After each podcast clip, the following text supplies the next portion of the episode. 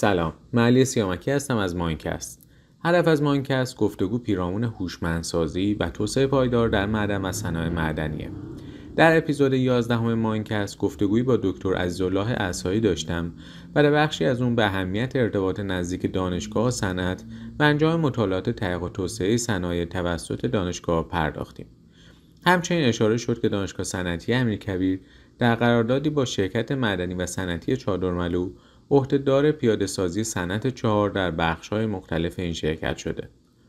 در این اپیزود گفتگوی من با دکتر محمد کریمی استاد دانشگاه صنعتی امیرکبیر و مدیر پلتفرم نوآوری تحقیق توسعه شرکت چادرملو در دانشگاه صنعتی امیرکبیر پیرامون این پلتفرم صنعت چهار و هوشمندسازی معادن را میشنوید امیدوارم از این اپیزود لذت ببرید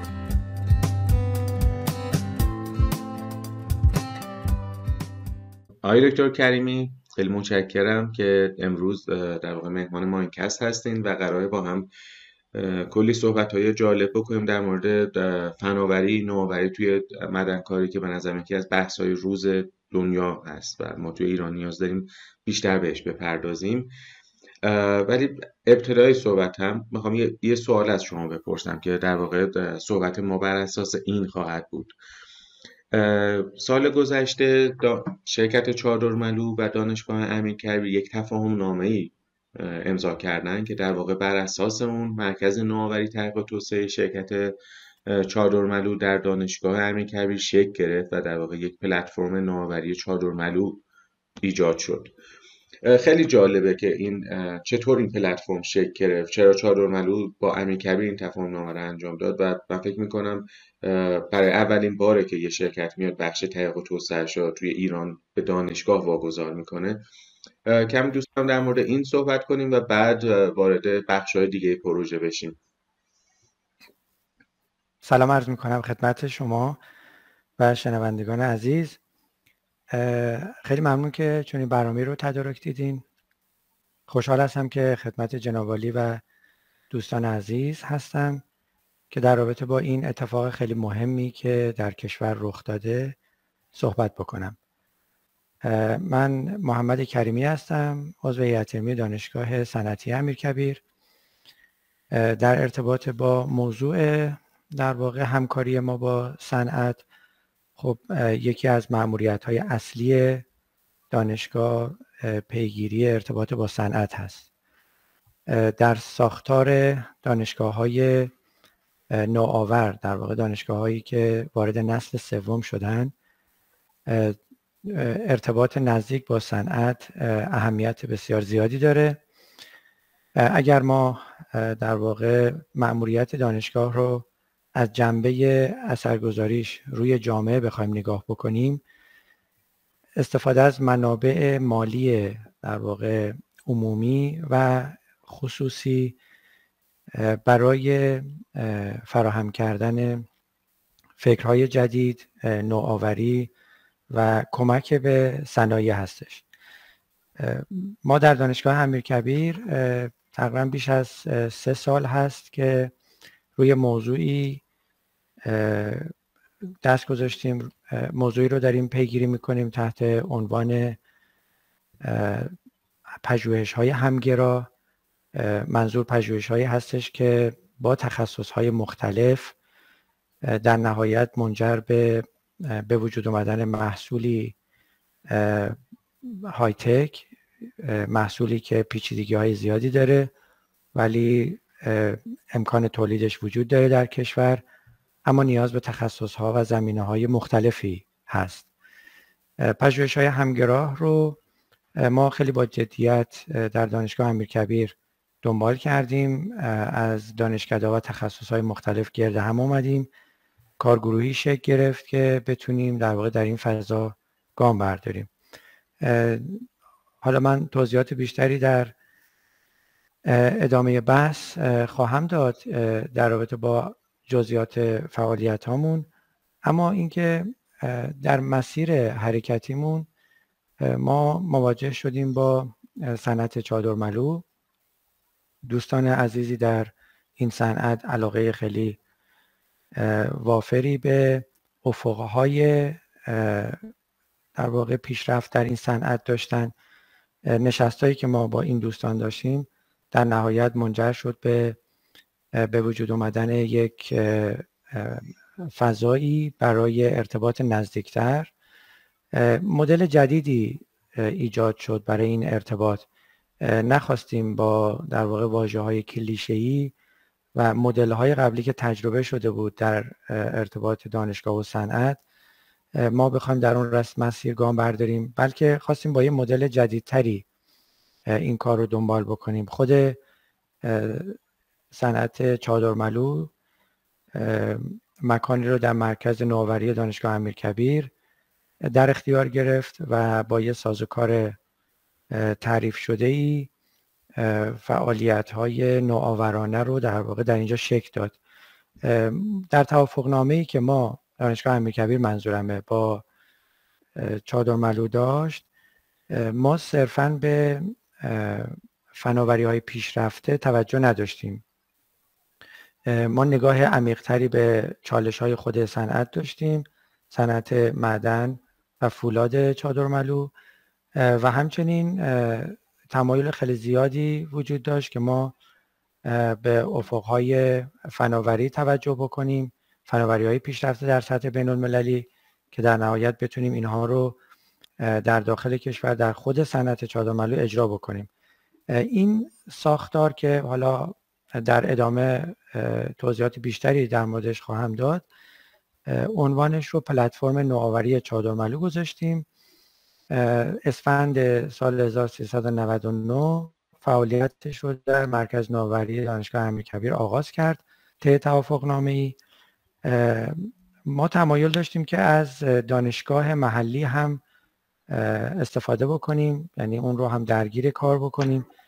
با رئیس دانشگاه اردکان مذاکره داشتیم نشستی داشتیم و بسیار هم خانم دکتر بهجتی اردکانی در این زمینه اقبال نشون داد. حقیقتا هم خیلی کمک کرد و توانستیم در واقع یک توافقنامه سه جانبه ای رو بین دانشگاه امیرکبیر صنعت چادرملو و دانشگاه اردکان ایجاد بکنیم برای فعالیت در همین حوزه‌ای که خدمت شما گفتم.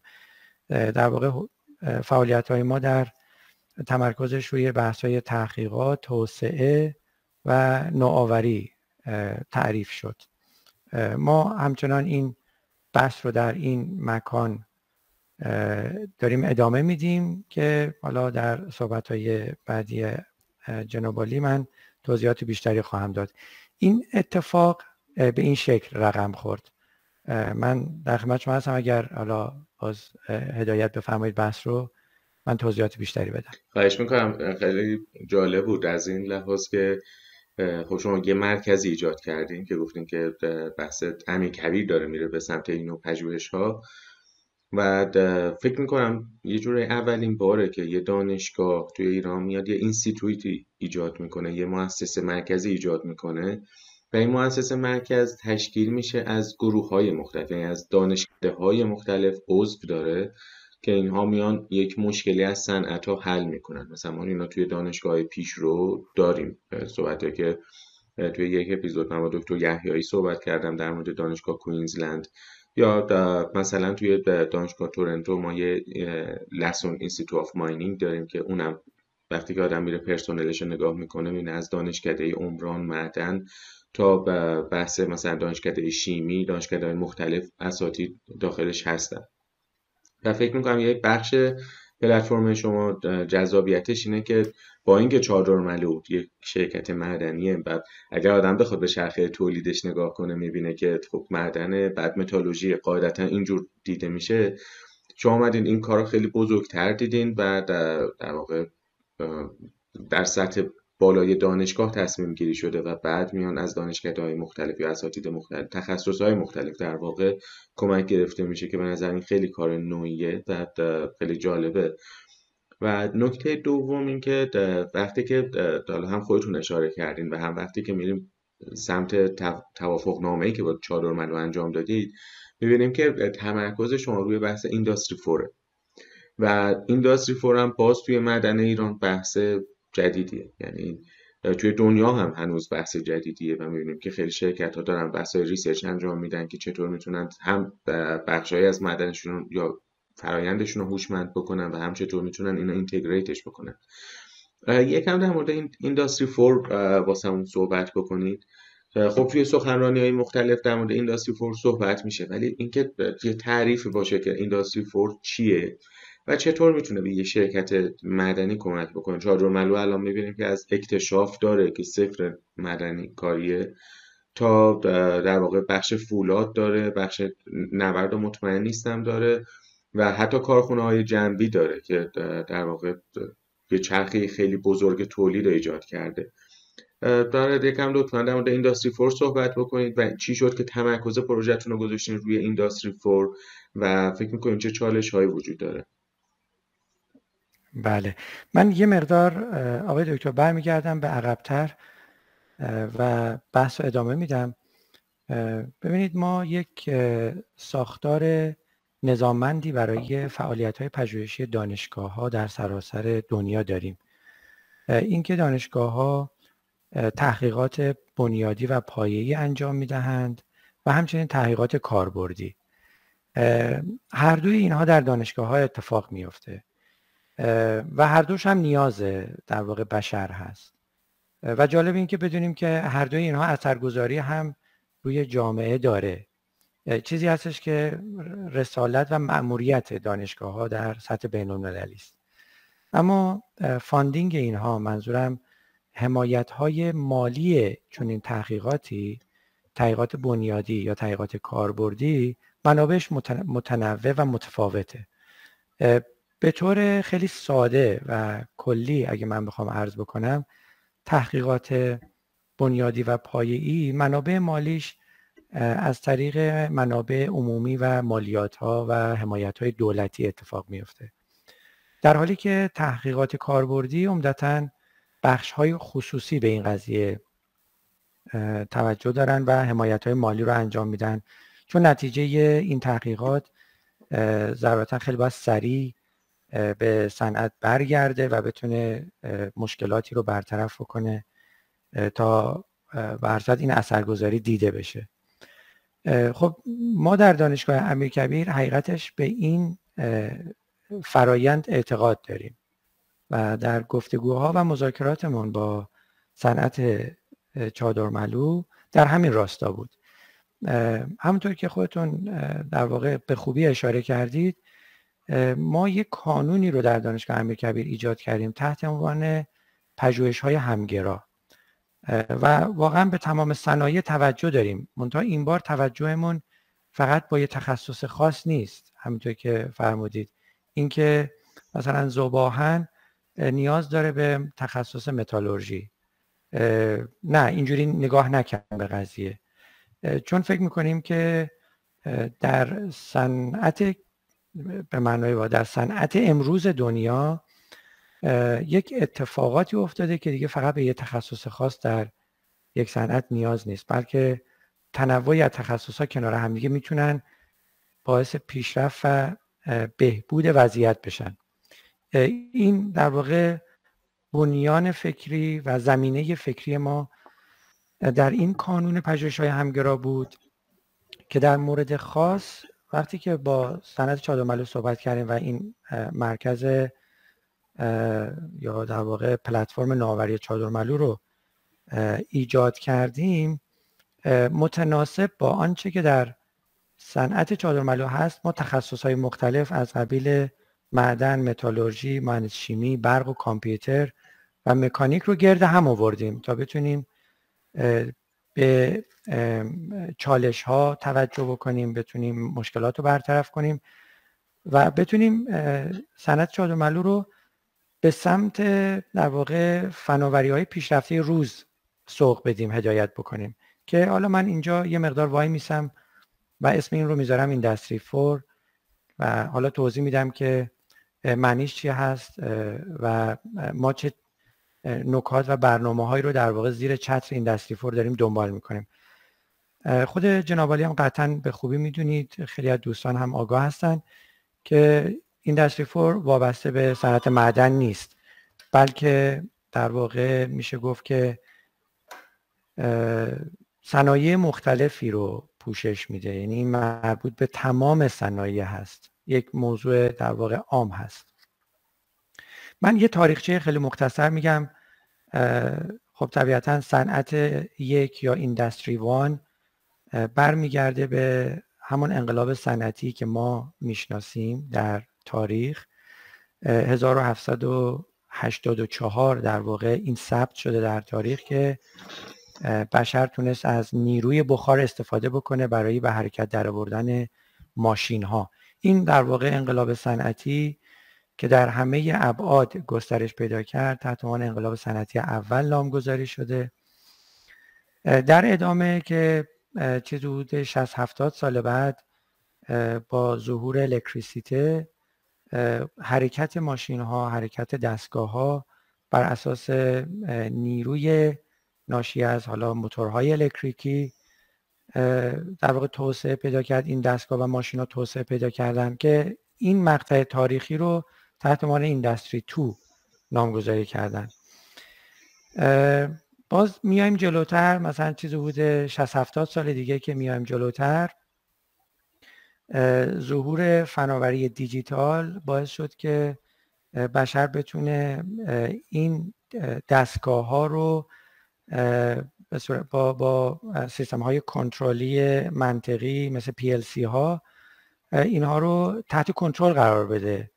و بهشون برنامه بده و ماشین بدون اینکه بخواد دیگه از نیروی انسانی استفاده کنه برای برنامه ریزی PLC ها در واقع این کار رو انجام بدن. حالا یه جورایی عصر آیتی هم بهش گفته میشه.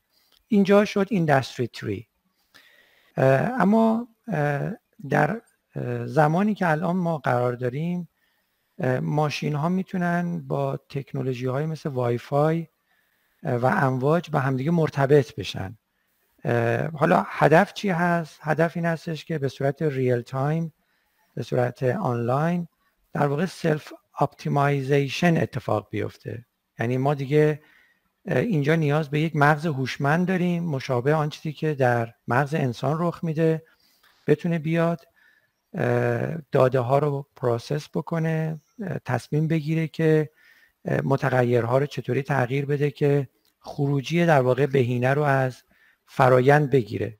این تعریف کلی هستش که برای Industry 4 ارائه میشه. یعنی پس بنابراین اتصال ماشین ها از طریق سامانه های متعدد که بر مبنای وای فای کار می‌کنن این بگراند میشه و در ادامه ما از تکنیک های مختلف الگوریتم های مختلف برای پردازش داده ها و به صورت تخصصی از در واقع رگرسیون هایی که متخصصین برای کنترل فرایندها نیاز دارن بهره می‌گیره تا بتونه در واقع به صورت سیستم های خود بهینه ساز در واقع اینها کار بکنن. خب این در واقع میشه یه تعریف کلی برای ایندستری فور واقعیتش در زیل این ما در واقع فناوری های متنوع و متعددی داریم که مثل cyber security مثل cloud computing مثل augmented reality AR و VR big data analysis data analytics و simulation و موارد متعدد. حتی مثلا شما خیلی بحث های IoT رو میشنوید. اینها در واقع ذیل Industry 4 قرار می‌گیرن این تکنولوژی ها که می‌تونن در واقع توی صنعت پیاده سازی بشن و بتونه کمک بکنه به بهبود فرایندهای اونها.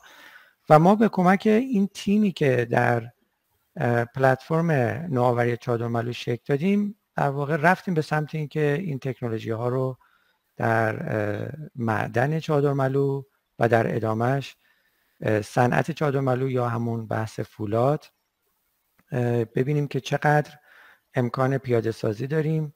الان در حال حاضر داریم بحثای شناسایی در واقع فرصت های هوشمندسازی رو انجام میدیم.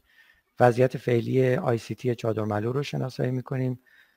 که خب برصورت در آینده بتونیم ببینیم که چقدر امکان پیاده سازی این تکنولوژی ها در چادرملو وجود داره که همین الان برای ما کاملا روشن هستش که این اتفاق به راحتی رخ خواهد داد با درک بسیار عمیق و خوبی که در مدیریت چادرملو وجود داره آقای مهندس تقیزاده و افقهایی یعنی دید بازی که نسبت به افقهای پیشرفته برای صنعت معدن و فولاد کشور ایشون می‌بینن.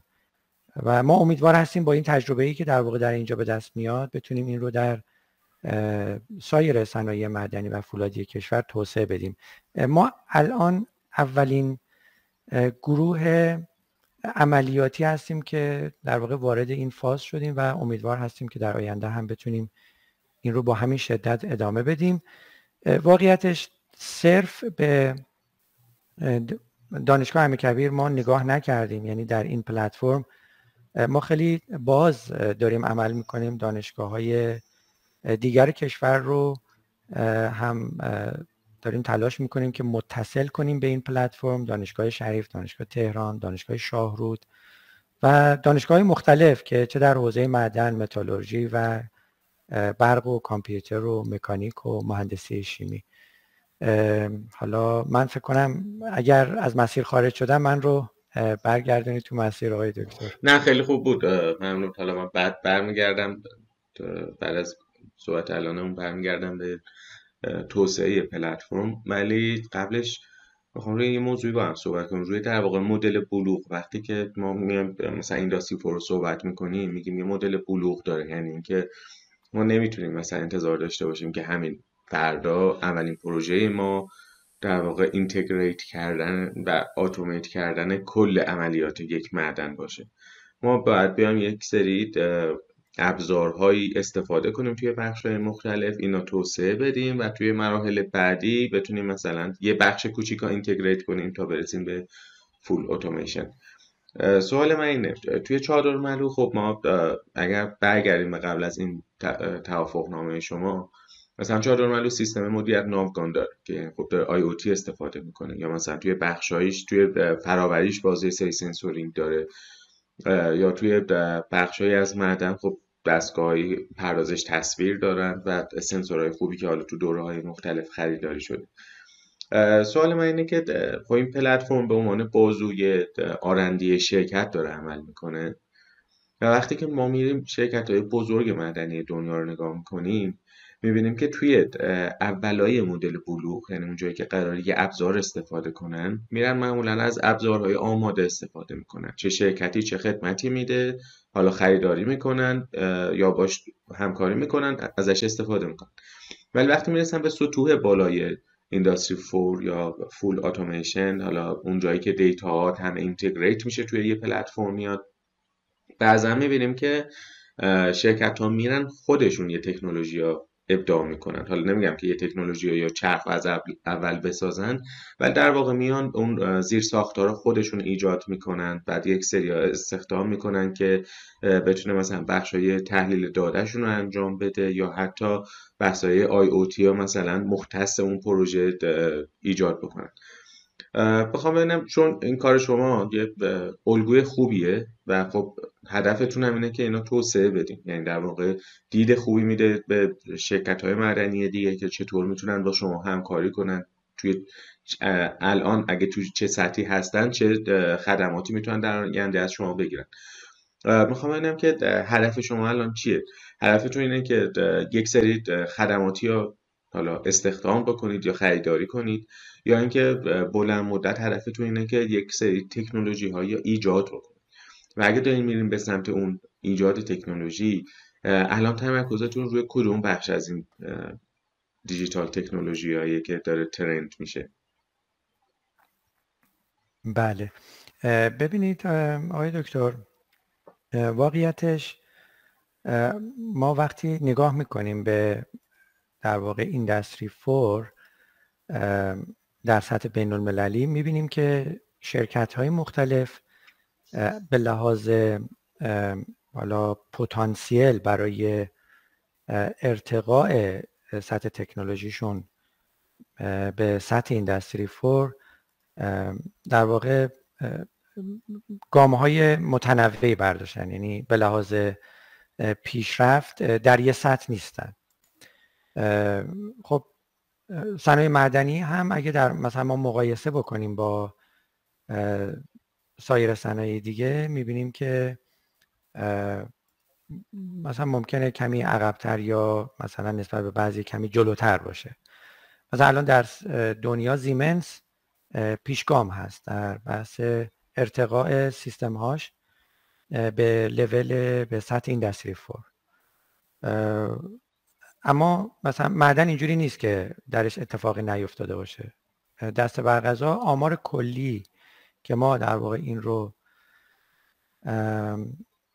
دنبال کردیم چیزی حدود 29 درصد تونسته به ایندستری فور نزدیک بشه. منظورم صنایع فلزی و معدنی. به طور, به طور کلی در سطح بین المللی اینکه خب به هر صورت این وابسته است به جغرافیا و حالا کشورها و اونم تازه وقتی به کشورهای خاص میریم بین کشورهایی که در واقع پیشرفته هستن یا منظورم توسعه یافته هستن یا در حال توسعه متفاوت اما آمار کلی ما نشون میده که در معدن هم اتفاقات قابل توجهی افتاده در مقایسه مثلا با صنایع خودرو صنایع تولید انرژی و نفت.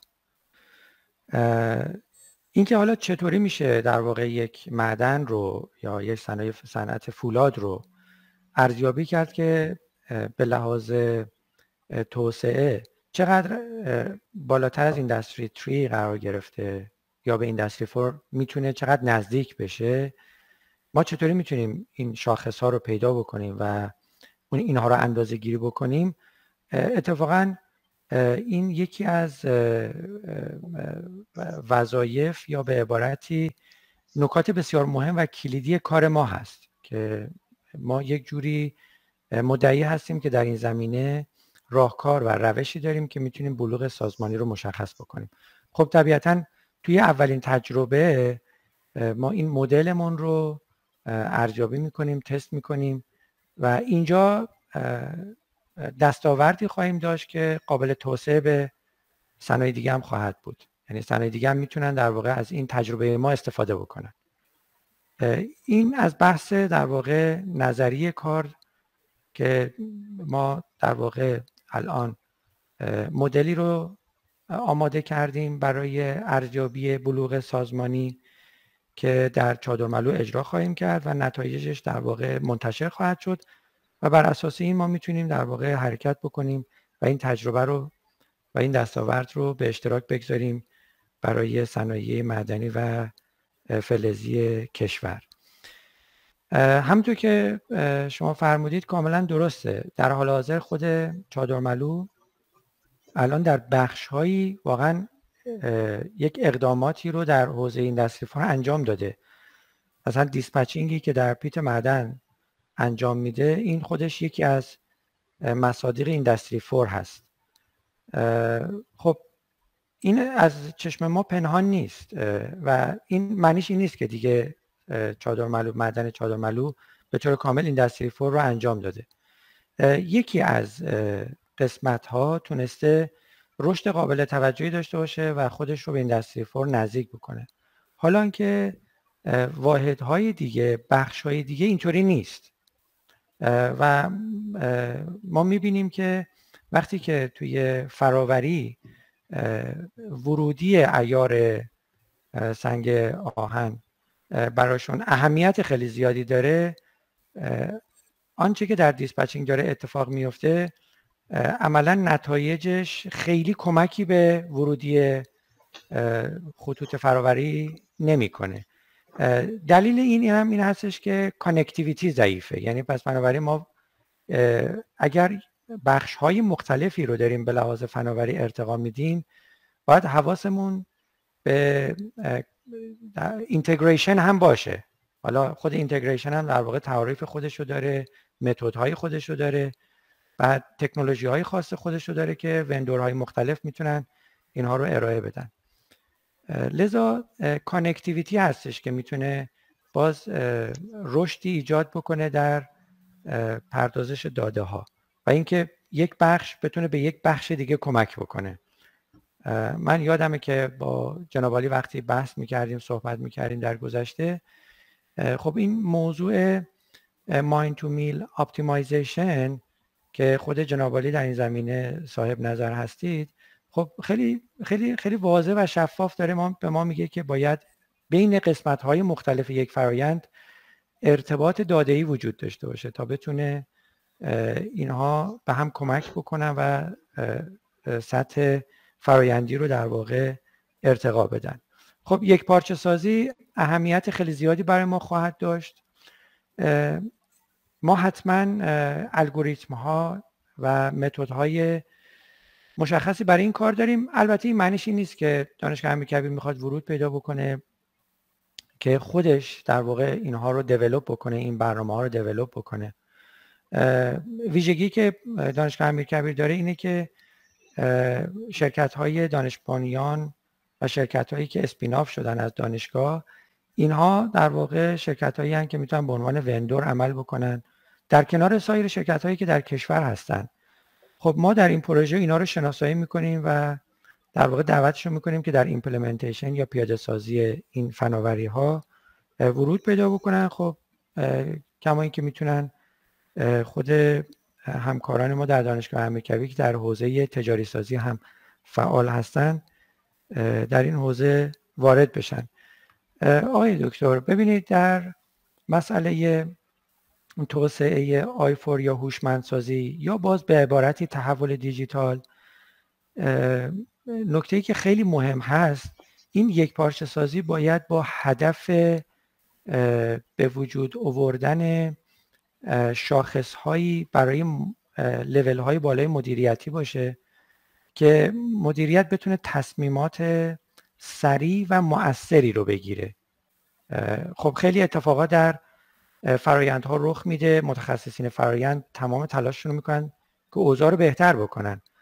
اما اینکه در نهایت بهره‌وری سیستم توسط مدیریت ارشد بتونه به صورت real time و خیلی سریع دیده بشه تا بتونه در ادامه سرمایه گذاری ها و توسعه اون سازمان رو مدیریت بکنه خیلی خیلی کلیدیه این بخش.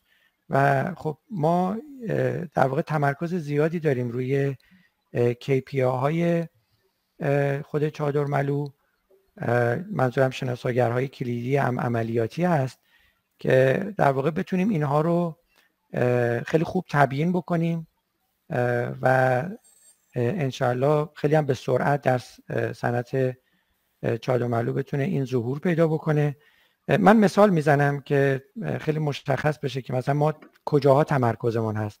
مثلا ما داریم تلاش می‌کنیم بتونیم با این یک پارچه سازی خیلی سریع مدیر عامل و همکارانشون در لایه مدیریتی ارشد متوجه بشن که الان انرژی پرتون فولاد داره در واقع چه شاخصی رو نشون میده و اگر و, در کجاها باید تمرکز باشه برای improvement و بهبود که بتونه در واقع میزان مصرف انرژی بر یک واحد در واقع تولید فولاد چطوری کاهش پیدا بکنه.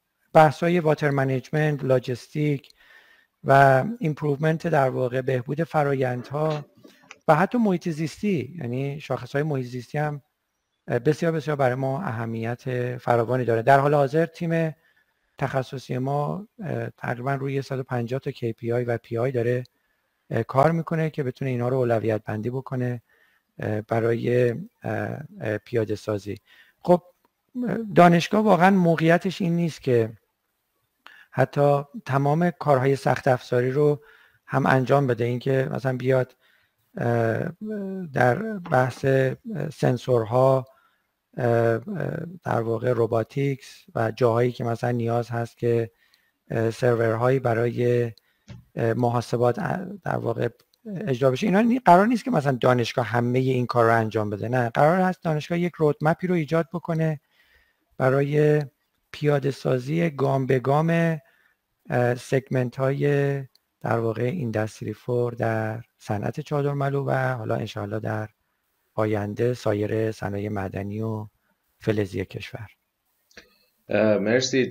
حالا از صحبت هایی که کردید من یه چند تا نکته رو برداشتم یه کامنتی بذارم. توی حالا ما الان داریم میگیم Industry 4 توی مثلا پنج سال گذشته تو صنعت معدن می‌گفتن مثلا digital transformation digitalization و در واقع مفهوم یکیه ولی استفاده از این فناوری بود. وقتی من توی این پنج سال دنبال می‌کردم صحبت ها رو می‌دیدم که واقعا یه سری چالش های وجود داره که میشه گفت توی همه شرکت های معدنی یکسانه.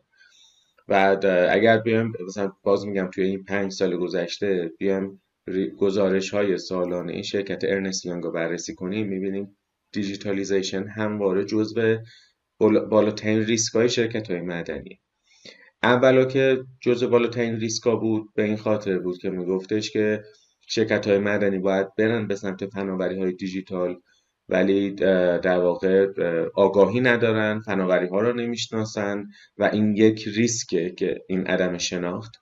و بعدا که یک سری شرکت ها رفتن سمت فناوری دیجیتال اومد گفتش که خب الان ریسک جدیدی که ایجاد شده اینه که داره استفاده میشه از این فناوری. ولی آیا مدیران درک می‌کنن چطور باید از دیتا استفاده کنن؟ یا آیا بخش های مختلف معدن درک می‌کنه که مثلا چطور به استفاده بهینه بکنه و صرفا نیاد به که خب مثلا من IoT دارم. حالا نکتهش خواستم برگردم مثلا این mine to که شما گفتین. خیلی وقتا مشکل ساختار حالا جزیره یا سیلویی توی سازمان هاست. یعنی در واقع عملا هر بخشی داره data ی خودش رو تولید می‌کنه ولی این data رو به بخش بعدی نمیده که بخش بعدی بتونه تصمیم گیری فراهم بکنه بر اساس مرحله قبلش. و این آره واقعا یکی از بزرگترین چالش ها هست.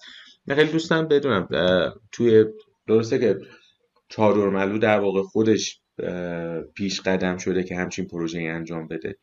ولی واقعا چه مقدار مدیران و کارشناس های چهارملو به این درک رسیدن که چطور بتونن استفاده بهینه از اینداستری فور بشه. من توی یکی دو سال گذشته خیلی با خیلی شرکت های معدنی صحبت می‌کنم خب بعضی ترما ترمای جدید و جذاب مثلا همشون میگن که آره ما می‌خوایم فناوری دیجیتال استفاده کنیم. ولی وقتی به یه یک جلسه آدم می‌ذاره می‌بینه که اینا حتی توی بحث reporting هم گمراهن. نمی‌دونن که گزارش دهی چی کار بکنن چطور database ایجاد بکنن. حالا digitalization بماند. ولی خیلی می‌خوام بدونم که چقدر این آیا چادرملو از لحاظ ساختاری آمادگی این بحث داره؟ و اگه آمادگی داره چقدر این به شما کمک کرده که بتونید سریعتر کارتون رو پیش ببرید؟ بله. آقای دکتر من طی فرمایشات شما یک موضوعی در واقع در ذهن من شکل گرفت که فکر می‌کنم اینجا باید حتما اینو مطرح بکنم. که یه مقدار جنبه مدیریتی داره این موضوع. بعد من وارد بحث فرایند و منظورم فرایند نه فرایند تخصصی معدن بلکه فرایند در واقع ایندستری فور میشم. ببینید اینکه شما میفرمایید چقدر مدیران ما در این حوزه درک دارن یا درکشون چقدر عمیق هست که بیان وارد این بحث بشن که سیستمشون و سازمان رو بخوان ارتقا بدن. من فکر می‌کنم این این درک وجود داره و این درک هم تا حدود عمیق هست. منتها یه مشکل هست که ما فکر می‌کنیم که این مشکل رو تونستیم به خوبی حلش بکنیم. ما منظورم حالا بنده در رأس این هیئت دانشگاه امیرکبیر این تیم تخصصی. ما فهمیدیم که اگر بتونیم محصول فناوری آیفور یا ایندستری فور رو بتونیم خیلی خوب به مدیریت نشون بدیم که مدیریت ارشد بتونه اینو سنس کنه حس کنه خب بعد ما می‌تونیم موفق باشیم من خودم به شخصه همیشه می‌دیدم که متخصصین تلاش می‌کنن که فرایند رو برای مدیران ارشد تشریح بکنن. و خب هیچ وقتم یعنی حداقلش می‌تونم بگم قالب اوقات موفقیت آمیز نبوده. منظورم اون متقاعد کردن مدیریت برای انجام یک کار. وقتی ما میریم یه فرایند رو تشریح می‌کنیم خیلی مدیریت ارشد این رو حس نمی‌کنه که قرار چه اتفاقی بیفته. ولی وقتی محصول فرایند رو نمایش بدی نشون بدی من فکر می‌کنم خیلی راحت مدیریت ارشد می‌تونه تشخیص بده که این به درد سازمانش می‌خوره یا نمی‌خوره. من حقیقتا محصول فرایند ایندستری فور رو تونستم پرزنت بکنم برای چادرملو. و چادرملو با درکی و حسی که نسبت به این محصول آی فور به دست آورد اومد توی این مسیر قرار گرفت. حالا من یه شمه از این رو خدمت شما توضیح خواهم داد. بحث های خیلی فراوانی در سطح کشور در صنایع مختلف. این صرف معدن نیست صرف فولاد نیست. تحول دیجیتال digitalization digitization digital transformation IoT خیلی از این واژه ها خیلی زیاد مطرح شده. اما درست اصولیش حالا من اینها رو نقل می‌کنم. یعنی اینها بر اساس مرجع و reference هایی که ارائه شده من خدمت شما توضیح میدم. اولا تاکید بکنم که در سطح بین المللی آلمان در این زمینه پایونیر هست پیشگام هست. به ویژه در تعریف درست ایندستری فور به ویژه در توسعه زیرساختهای خود ایندستری فور نسبت به سایر کشورهای دیگه واقعا پیشگام هست که حالا اون صنعت پیشگام در دنیا هم خود زیمنسه که در واقع اینا آلمانی هستن. دانشگاه واقعا در این زمینه خیلی با صنعت کارهای عمیق انجام دادن. ببینید بحث Industry four رو من در ابتدای این پادکست توضیح دادم که یک چتره که ذیل اون تکنولوژی های متنوع و متعددی مثل big data analysis مثل robotics VR AR اینها مطرحن IoT اینها مطرحن خب اما خود اینکه ما بتونیم از Industry 3 صنعت 3 به صنعت 4 بریم یه فرایند باید اتفاق بیفته این فرایند سه بخش داره بخش اولش هست digitization یعنی چی یعنی اینکه ماشین ها یا حتی operator operator ها عملگرهایی که توی سیستم چه انسانی چه غیر انسانی دارن وضعیت یک فرایند رو دنبال می‌کنن اگر آنالوگی تبدیل بشه به دیجیتال. این باید حتما اتفاقی که داره اونجا ثبت میشه باید از جنس صفر و یک باشه. پس ما خیلی جاها داریم. مثلا من هم این رو در معدن چادر دیدم هم در فولاد اردکان دیدم. ما وقتی مثلا به گندل سازی مراجعه کردیم رفتیم تو دیتیل دیدیم که یک جایی لول سنج گندله ها اتفاق میفته که اونا باید حتما تشخیص بدن که این از یک حدی لول گندله ها وقتی داره وارد کوره میشه بالاتر نره. داده ها به صورت آنالوگ میومد بیرون. یعنی اولین کاری که اونجا باید اتفاق بیفته اینه که باید این تبدیل بشه به صفر و یک. این مرحله رو بهش میگن digitization. پس بنابراین چه عملگرها چه خود process چه خود device چه خود ماشین اطلاعات information رو باید به صورت صفر و یک بده. ما میریم در گام بعدی که تحت عنوان digitalization هست اونجا باید حالا روی این داده ها یک فرایندها و یک اتفاقاتی بیفته. یعنی ما از تکنولوژی های مختلف میایم داده ها رو تبدیل می‌کنیم به information.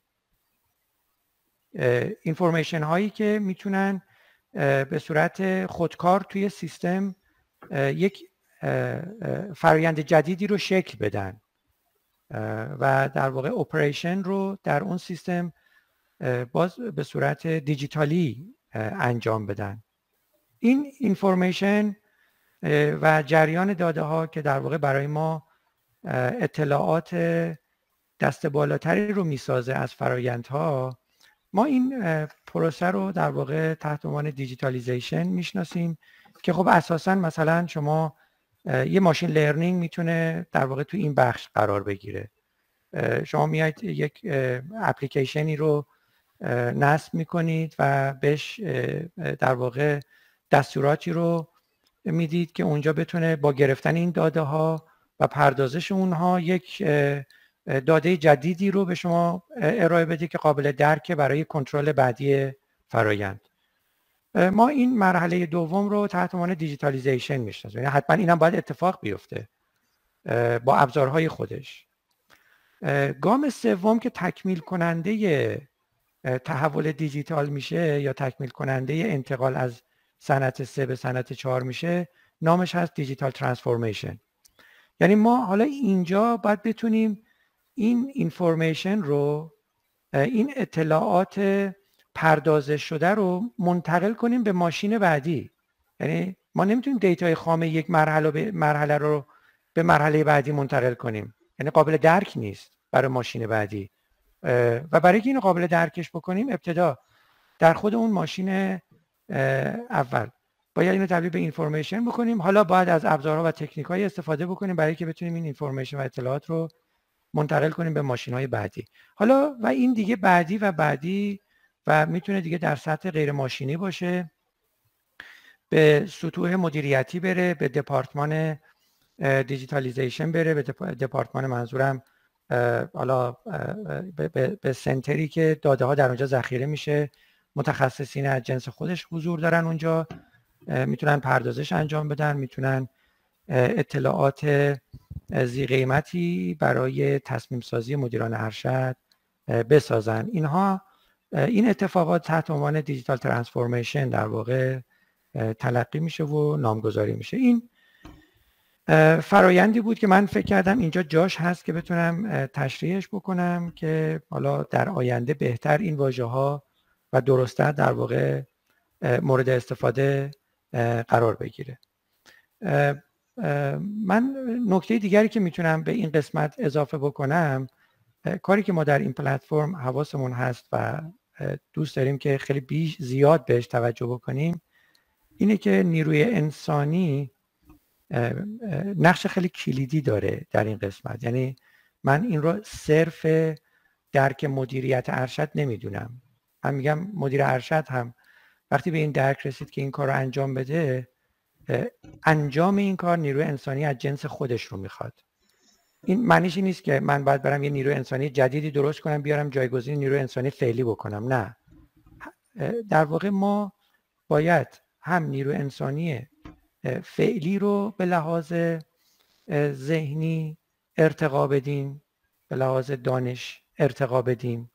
سطح اون رو بالاتر بیاریم آموزشش بدیم که بتونه با این پروسه ها با این ابزارها با این ها کار بکنه با این روش ها و همچنین باید در دانشگاه ما در فرایندهای آموزشون به گونه ای تغییر بکنه که فارغ و تحصیل ما دیگه تقریبا جنسش از جنس ایندستری فور شده باشه.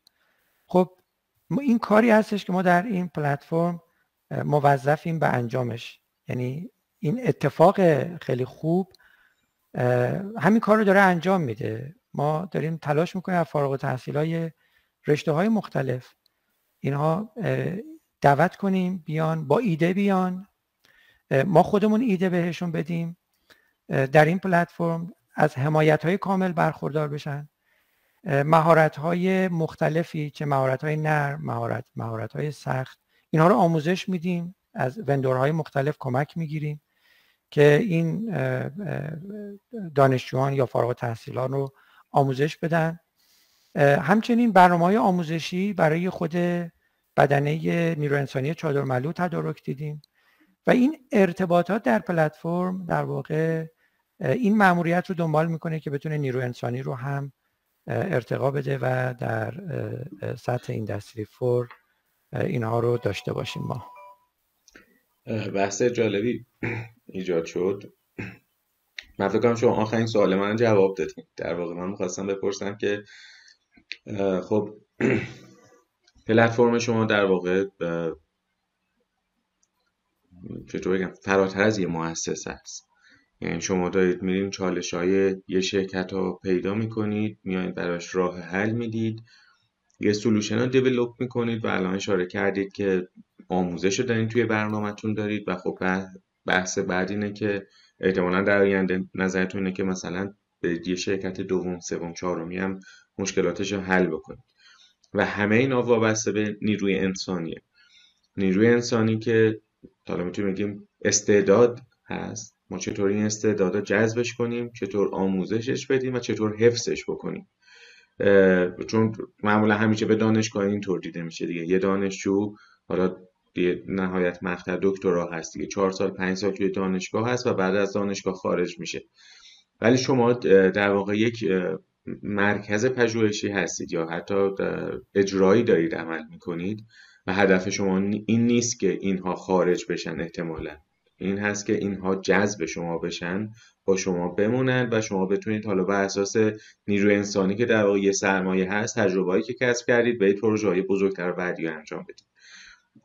این این چالش چطور شما دارین بهش فکر می‌کنین؟ چون توی مثلا دکتر یحیایی که صحبت می‌کردیم ساختار دانشگاه کوینزلند ساختار دانشگاه یک جوری بود که مثلا نیروی حالا از لحاظ استادی بگیم پژوهشگر در واقع هیئت علمی پژوهشی داشت و هیئت علمی در واقع آموزشی داشت. و هیئت علمی های پژوهشی تمرکزشون روی انجام research بود. که اینها می‌تونستن از دانشجویان یا از خارج از دانشگاه researcher استخدام بکنن روی پروژه کار کنن تیمشون develop بکنن. این بخش شما بخش نیروی انسانی توسعه نیروی انسانی و حفظ اون رو چطور توی ساختارتون دارید می‌بینید؟ بله. به چالش خیلی مهمی اشاره کردید آقای دکتر. ما این چالش رو درکش می‌کنیم و پیش رومون هم هست. دانشگاه امیرکبیر واقعا بهترین استعدادهای مملکت رو داره جذب می‌کنه. و واقعا دغدغه بزرگ ما هم این هست که بتونیم این استعدادها رو برای کشور حفظ بکنیم. من, من اعتقاد دارم که اگه ظرفیت سازی نشه استعدادها حفظ نمیشن. استعدادها شکوفا نمیشن. استعدادها نمیمونن. با ظرفیت سازی بشه. این ظرفیت سازی منظور من چی است یعنی اینکه من به عنوان یه عضو هیئت علمی چه آموزشی چه پژوهشی موظفم که این اکوسیستم رو در دانشگاه ایجاد کنم که استعدادها در واقع بتوانند شکوفا بشن بتونن در این اکوسیستم کار کنن. خب این استعدادها که اینجا توی این دانشگاه نمیمونن تا ابد. خب بعد از یک آموزش های بنیادی و کاربردی در نهایت باید برن در فضای کشور فضای صنعت اونجا شروع کنن به کار کردن. اگر اونجا این اکوسیستم ادامه نداشته باشه یعنی ما این امتداد نداشته باشه این اکوسیستمی که در دانشگاه هست و در صنعت نبینیمش خب طبیعتا این استعداد نمیره اونجا و سر از جای دیگه در میاره. خب این چالش بزرگ ماست. یعنی این درکی که در چادر محلو به وجود اومد برای همین بود. و تمام حرف ما هم این بود که این اکوسیستم نوآورانه که یک نیرو انسانی مستعد می‌تونه در این اکوسیستم کار بکنه این باید در خود صنعت چادر محلو هم درست بشه و در صنعت گلگوهر هم درست بشه و در صنعت مثل سرچشمه هم درست بشه. در بقیه جا هم همینطور. یعنی منظور من این نیست که واقعا الان وجود نداره. نه بس من این هستش که باید مرتب ارتقا پیدا بکنه.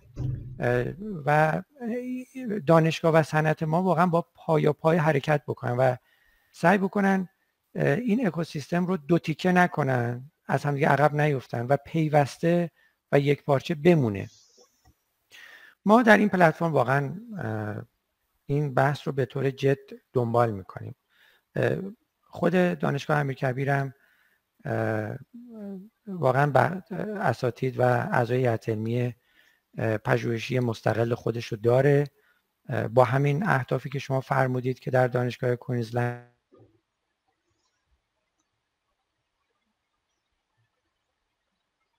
ما هم این حالت رو داریم. واقعا محدود نیستیم به اینکه یک عضو هیئت علمی مثلا صرفا آموزشی نتونه اینجا فعالیت بکنه نه. واقعا اینا به پتانسیل های افراد برمیگرده. به ظرفیت هایی که می‌تونن ایجاد بکنن. ما خیلی باز عمل کردیم. واقعا از هر دو حالت ما اساتید کمک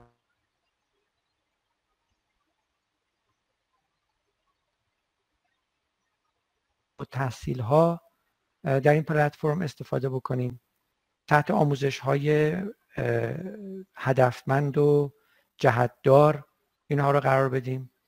هدف چادر ملو یکی از اهداف بزرگش جذب این مستعدین هست این استعدادها هست و واقعا براش برنامه های ویژه داره حمایت های بسیار ویژه ای براش تدارک دیده. بچه هایی که از طریق این پلتفرم آموزش می‌بینن به راحتی می‌تونن وارد صنعت چادر ملو بشن با جایگاه بسیار مطلوب از جنس در واقع فعالیت هایی که آموزش دیده و نوآورانه هستش. ولی در آخر می‌تونم اینطوری این رو در واقع این جمله در این قسمت رو اینجوری من